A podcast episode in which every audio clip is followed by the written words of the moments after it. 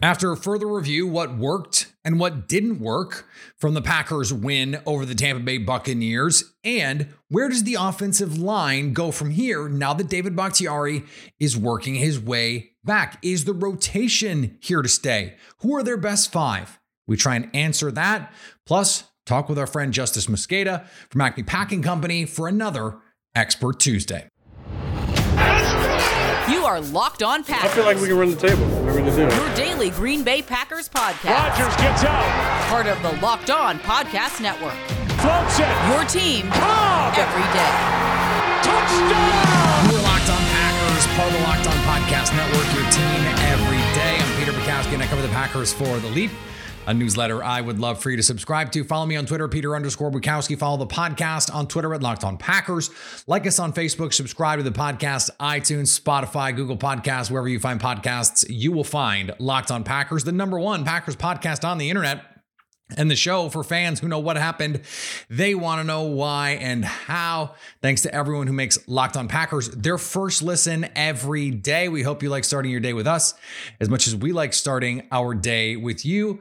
And today's episode is brought to you by our friends at Prize Picks. Play daily fantasy the way it is meant to be played with Prize Picks. Use the promo code Locked On to get that deposit bonus up to $100. Justice Mosqueda from Acme Packing Company is here for Expert Tuesday. He is great.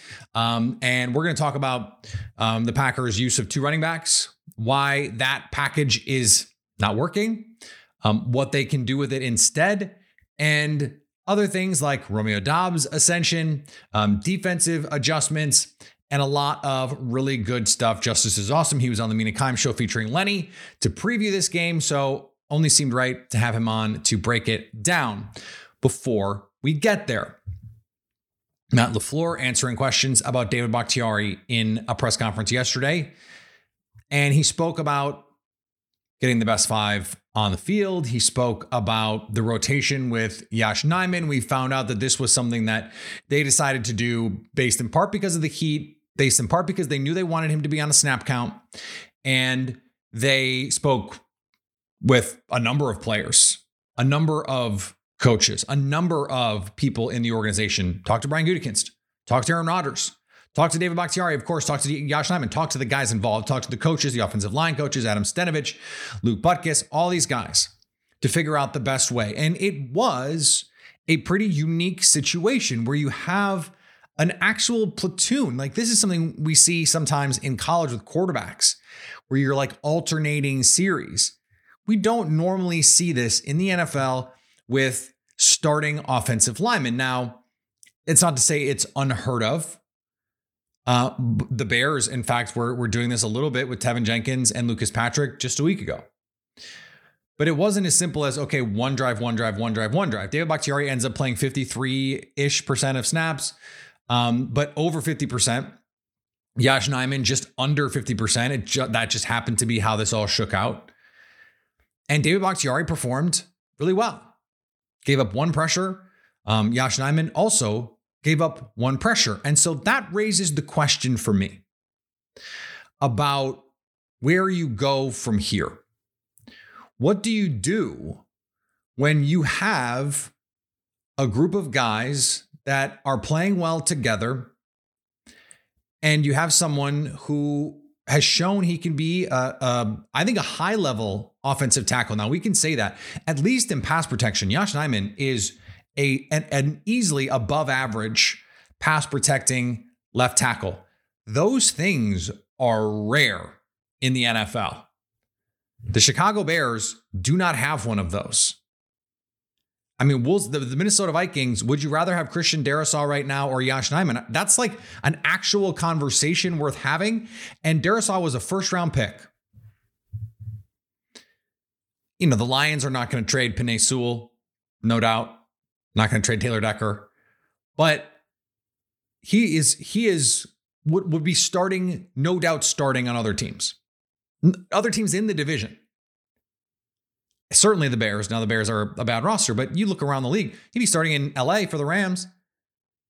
He'd, he'd certainly be starting at right tackle for the Chargers. He'd be starting for the Raiders. Davante Adams is sick right now. Can't get the ball. He'd be starting for the Cardinals.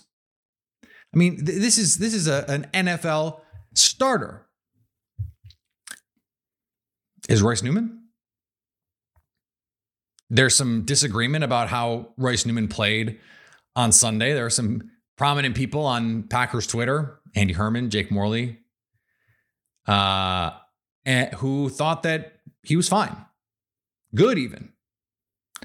I do not share that sentiment.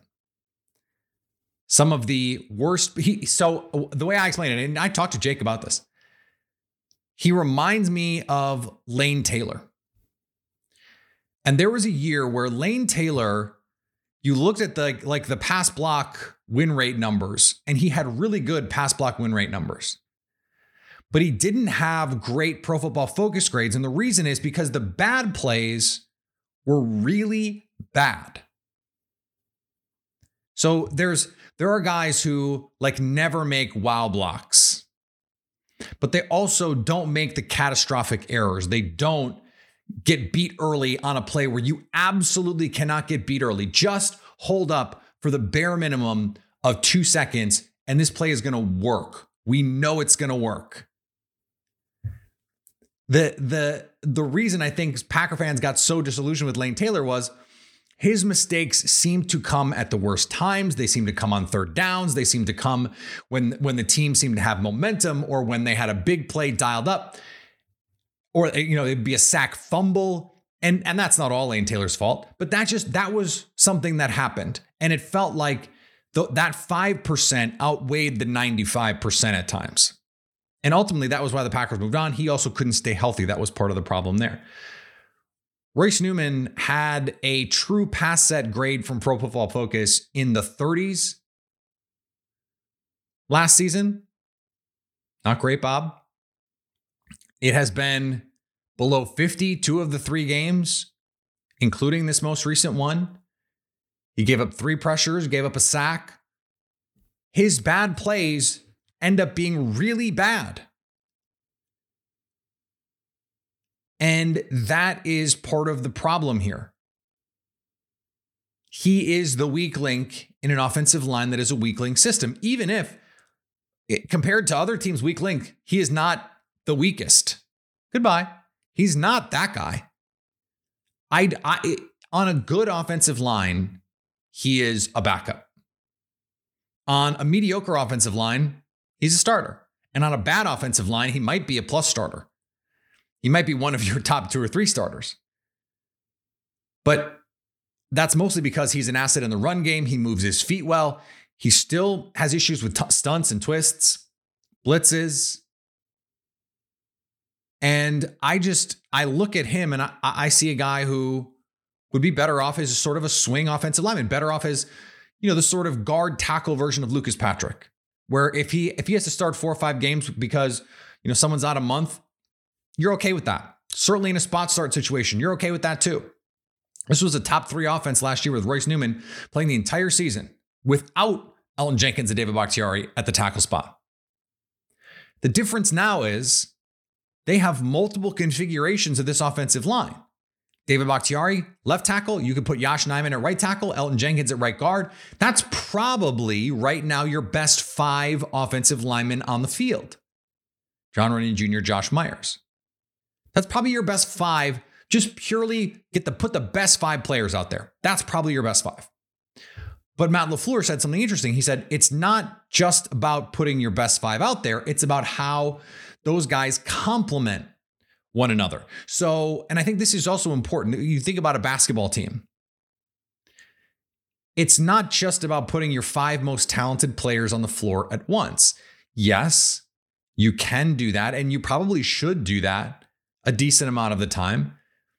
But what you need is to make sure that you have a good balance. You need to have scoring, you need to have shooting, you need to have rebounding, you need to have playmaking and ball handling.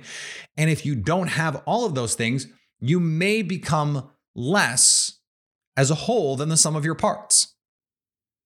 Now, I think you can make the case that there's you lose nothing from a complementary standpoint by putting Elton Jenkins at, at right guard and Yosh Nijman at right tackle. And I think you you would do it that way because you trust Elton Jenkins to, to not have a problem switching sides. He played all over the offensive line in college, has played all over the offensive line for the Green Bay Packers. I, I just don't worry about it. And Yosh Nijman was a right tackle in college. I think he could do it with minimal adjustment. We'll see. Maybe maybe one of the reasons he's playing left tackle is he just prefers that side. He just feels more comfortable on that side. So I don't I don't want to extrapolate too much. He's built like an NFL left tackle, that's for sure. And he's got the feet and the body and all of it. But I think you can also make a compelling case that if you if you want to put your best tackles on the field, that's a more important position I think this is a little bit where that complementary idea comes in. Matt LaFleur was asked to, you know, to, to parse this to say, okay, is it better to have Elton Jenkins at right tackle if he's your best tackle? Because your best two tackles, when healthy, David Bakhtiari and Elton Jenkins, I think, I think, although Elton has had, you know, he's had some issues in the last couple of games. He's working his way back. I'm not, I'm not worried about it yet, but he's giving up some pressures. He's been a monster in the run game, and I think will continue to be a monster in the run game. He's getting his feet underneath him a little bit. But if if those are your best two tackles, then you need to find out who your best guards are. And to my eye, Zach Tom is the guy that should be playing at right guard. I've been saying this since training camp that the best five for this team is Bakhtiari, JRJ, Josh Myers, Zach Tom, and Elton Jenkins. If you want to put Zach Tom at right tackle, fine. You want to put him at right guard, fine. I think you're fine with Elton Jenkins in either of those places but they they need to figure out how these guys fit together. And uh, you know, I think this offensive line can be really really good.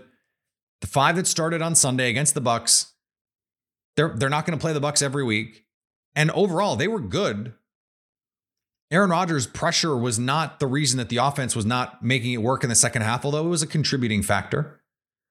We're going to talk um, tomorrow about some of the factors. We're going to talk with Justice about some of the factors and how then Green Bay can counterpunch a little bit.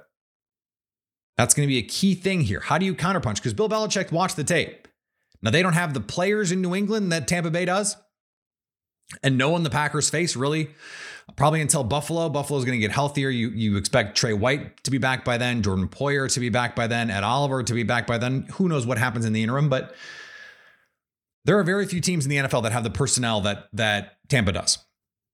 Now, you do need to beat Tampa, presumably, in the playoffs, but they showed they can beat them once.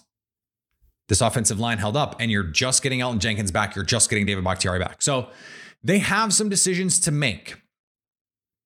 They can make them, and you know they they don't really un, unless and until Royce Newman becomes probably a bigger problem than he is now. They they likely won't make a change. That would be my prediction. I would have already done it if if they haven't already done it, they're probably not going to do it now, despite the fact that I think clearly there's a chance to upgrade here. But you have to trust the infrastructure in Green Bay. They've been so good at developing these offensive linemen, coaching them up, and and improving them that I, I just have to sit here and trust that they have a better handle on this. That if they don't think Zach Tom is ready, although Matt LaFleur said he's going to continue to, to, to fight to start that if they don't think he's ready, then he's not ready. I have to just trust this coaching staff because they have a track record that says I should trust them. I wouldn't trust every coaching staff, but I do trust this Green Bay coaching staff to get it right. All right, before we get to justice, let's talk about prize picks. Prize picks is a really fun way to put your football knowledge on the line to make some money. All you have to do is look at the projections from prize picks, they're just going to set a number. Let's say Aaron Rodgers passing yards. And you need to decide if you think Aaron is going to throw for more or less than that number. You're not playing against anyone else. There's no one out there with algorithms who are going to like submit a million lineups like other daily fantasy sites. This is not like that. You are just identifying if you think the players are going to go above that number or produce less than that number. You're playing against that number. You put a couple of them together and you wager money, and you could get serious payback from it. We're talking about two times to 10 times what you're putting in. And because you listen to Locked On Packers, they will match your first deposit up to $100. Promo code locked on. That's all you need. You put money in, put 100 bucks in, they'll give you 100 bucks. You put 50 bucks in, they'll give you 50 bucks. Go to Prize Picks and use the promo code locked on to get that deposit bonus. Joining me now, fresh off his appearance with Mina Kimes on the Mina Kimes show featuring Lenny to preview the week three matchup. Justice Mosqueda from Acme Packing Company here to talk about what happened in Tampa Bay in what was apparently oppressive heat. Uh, Justice, it's it's great to be with you. Great to have you. Uh, as we as we look at this game, I wanted to start with one specific thing that you brought up after the game, and that is 21 personnel. The two running back looks have just not been what we thought and or even hoped they would be. So before we get to what you think they should be, what do you think is going wrong with these looks right now? So the two back stuff is interesting, right? Because we heard since the summer Stenavich being like, we want to get these guys involved. We really didn't get a look at it in the preseason because obviously the starters were held out. They're running a different offense with the backups. They're just trying to get normal looks for these guys. Um, they come into the regular season and you definitely see an uptick in how many pony snaps they play, right? The two back, you know, 20, 21 personnel stuff. They've played as much of it this year as they have already last year in its entirety, the whole season. Um, they haven't changed what they do though. Yeah. It's a lot of split back gun, just like one of the guys out of the backfield is going to bubble, and then the other guy's going to run some sort of run play, usually inside or outside zone. The problem with that is all their split back gun looks. I charted them last night. It's something you know two and change yards per play in the split back gun looks. So that's including, you know, all the RPOs, which by the way, they're running RPO like 60 something percent of the time out of it. Um, you know, RPOs, play action shots, stuff like that. When they're with when they use two backs, but they aren't in split back gun, like they do stuff like Aaron Jones is going to line up in the slot and run like jet motion and stuff like that. They're averaging like seven yards per play. So I think like the the issue with the pony personnel isn't necessarily like you shouldn't get Jones and Dillon, you know, on the field together. It's like you shouldn't have two guys in the backfield. You're using two guys that you then cannot like go downfield like passing game routes, anything like that. And it just seems like the RPO stuff, they've been better throwing the ball downfield on RPOs this year than they have throwing it, you know, behind the line of scrimmage like they used to do with Davante and stuff. Like when we're seeing the RPOs in games right now and they're going for decent yards and it's, you know, Doubs or Randall Cobb or whoever, it's all these glances that are like seven yards downfield, right? Like get just get out of the split back gun stuff. If the running back runs another bubble out of the backfield this year, I'm gonna freak out because it has not been working. Tampa Bay nailed it too. I mean, there are a couple plays in the Tampa game where they clearly were expecting them to run that same little just bubble inside zone play. And the way Tampa kind of handled it was, you know, numbers wise, they would have the numbers, you know, to be able to take away the bubble, right? In terms of just influencing Rodgers to like hand the ball off. But then they would have a guy screaming off of the edge trying to run down Aaron Jones. And it's like, in that situation, you know, it's it's like the Za'Darius play that he made at the goal line in week one. It's like the answer is Aaron Rodgers pulls it. Now, do you want the a- answer? Like your offense, the defense gets to decide, hey, the 38 year old quarterback's going to pull the ball here. I don't think that's necessarily how you want to draw plays up. So like, get into the other stuff. Get into use Aaron Jones as a wide receiver. Have something weird where like AJ Dillon every once in a while lines up as a wing tight end, and they have to line up to a two tight end surface when only one tight end's in the game, right?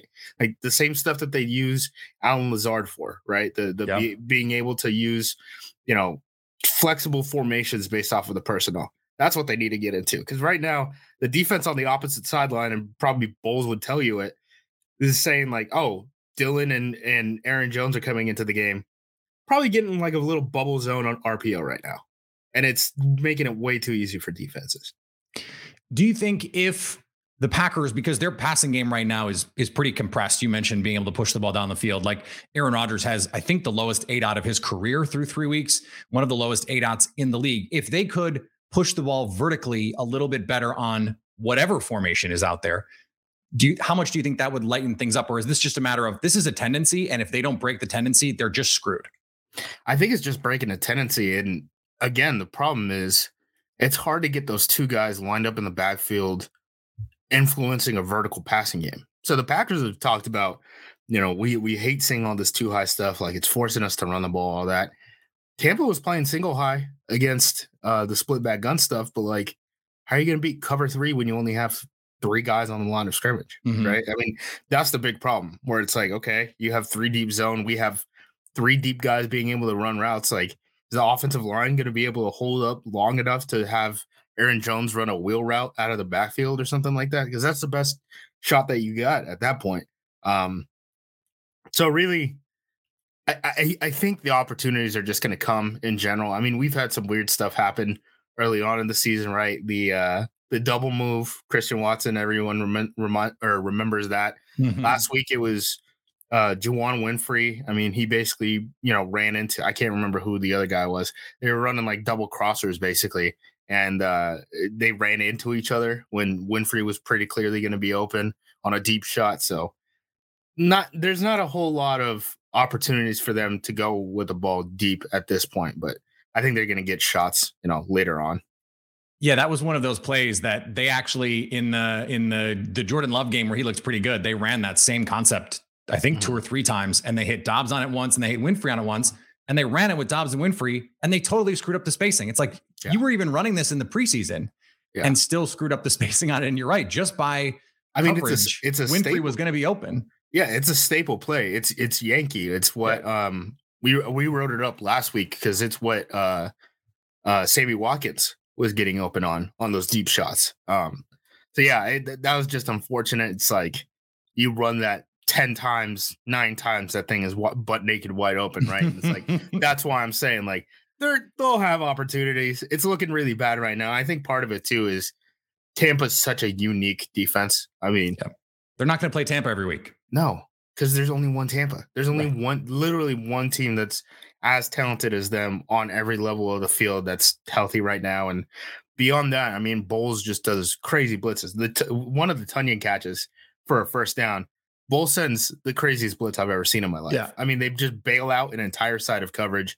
They send an entire side and then blitz like the uh the like safety or something. And it, it's just crazy. I mean, you get five guys blitzing on the same side, and it's like there's no way that they can pick it up. And Rodgers got a tell on a bluff uh, from an outside linebacker, slid the entire protection, was able to deliver the ball to Tonyan for a first down. I mean, that stuff's not going to happen every week. I mean, that was a legit chess match on Sunday. And and it was really fun. And and Rodgers was winning the chess match in the first half and did not uh, do it in the same in the second half. I want to ask you about that. Great segue.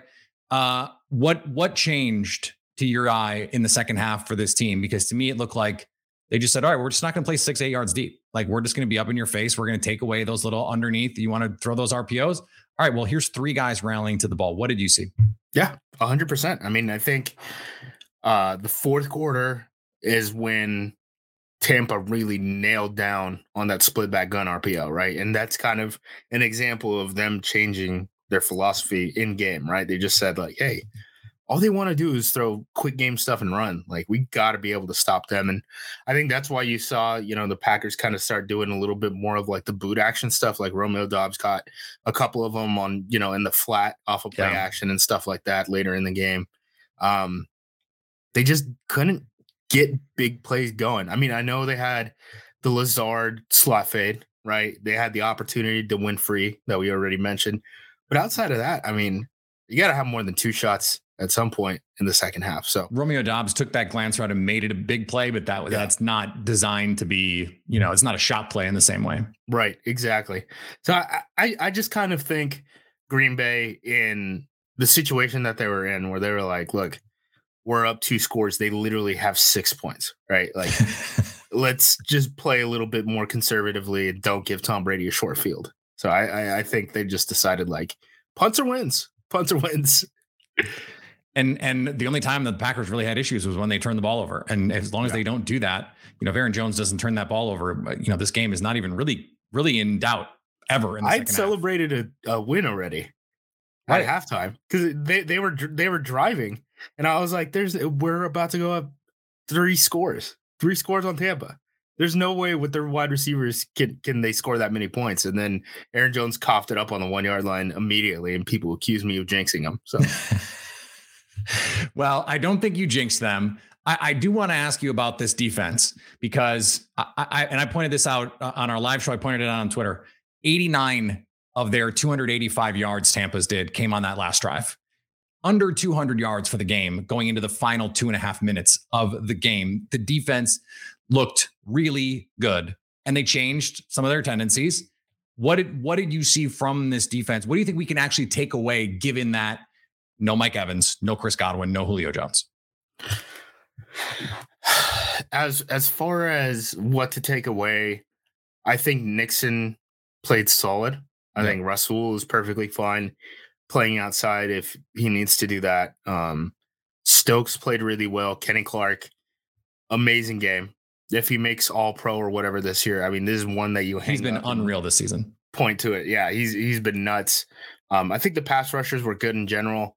The Packers did start blitzing a little bit. It was usually with Quay.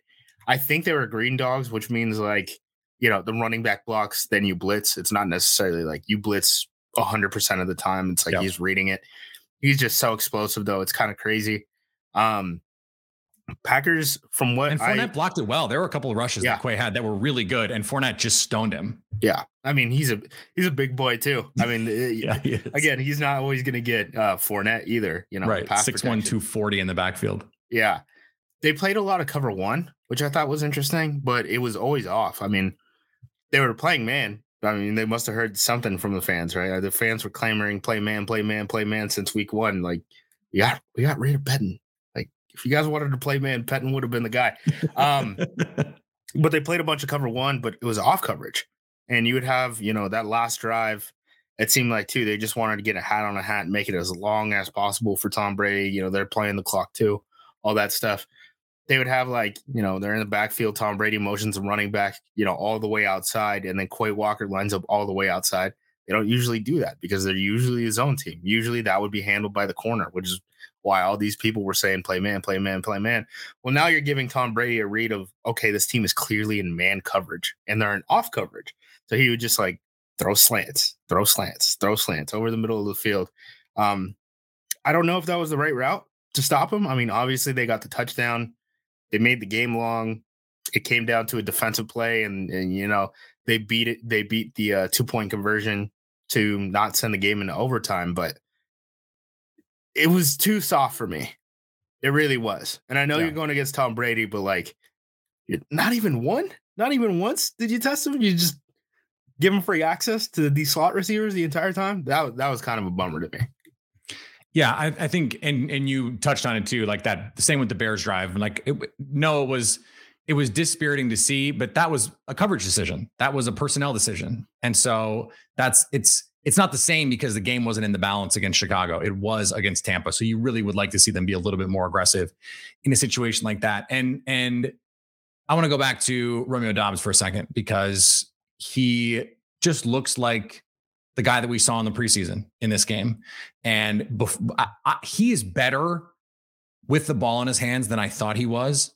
He's better underneath than I thought he was. I didn't think he was a vertical only guy, but I certainly did not think right away he could be this um, underneath and with the ball in his hands.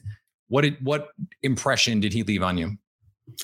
Yeah, I'm really excited about this guy. I mean, he was a high school running back. Uh, I think he played a little bit of option quarterback too first play at at uh, Nevada, he was on the field for it was like an 80 yard punt return touchdown.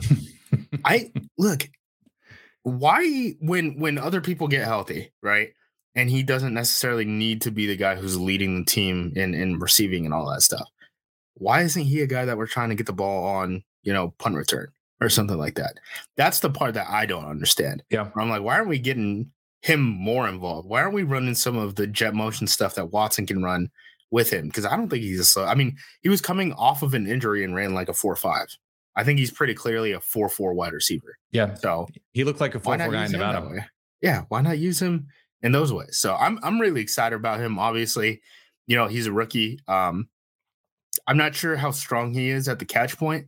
He he did have that good... one where he got hit at the at his at the stem and still Rodgers threw it to him yeah. and he snatched that ball away from his frame and you just went Oh, okay. He he it's it's weird to explain because it's like he has really good hands, but I don't know how strong he is at the catch point. And He can get know, moved off his spot too. yeah, uh, he's he's not as big as some of the Packers' other wide receivers and stuff. Um, but I mean, when a guy like Christian Watson's out and uh Sammy Watkins is out, like you're gonna need a guy like Doubs. Because imagine if Doubs goes down. That's I mean, that's really the indict the indictment of like how important Doubs is, right? If Doubs goes down, who replaces him? I don't think we have a guy. I mean, if you're especially if you're down Watson and Doubs, then you just have nothing vertical at all. Right, exactly. Like that that's the point that we're at where it's like he ha- he's the dude. He's the dude for us right now until Watkins comes back. You you have to you have to hope that those guys are relatively healthy and and moments like this, these these games can set you up. I mean, if if he is the guy, I mean, we've seen rookies essentially lead teams in the playoffs and be fine. Like he's not Ja'Marr Chase, but like the Bengals were just like a decent team last year and got hot and and rode a great quarterback and and a lucky kind of defense. And and the skill players made enough plays. Like it i think they can they can do some of that but they they need they need some of these other guys to step up in in um, a more meaningful way than we've seen so far. Uh this was awesome thank you so much for for coming on and uh we'll we'll check back in with you down the line thanks justice For sure. Anytime, man. all right, thanks to Justice for joining the show. Awesome insight from him always. Um, he does the work. I loved the the numbers in there about pony personnel and the difference between three yards a play and seven yards per play. Just run the offense. I mean, that's the thing that I think we're finding out is you can just run the offense. You don't need to get too cute. The offensive scheme is good enough. The players are good enough. The offensive line is good enough. And the coach quarterback connection is good enough. And we know Aaron Rodgers is good enough. Like that was not a question. So you can just run the offense.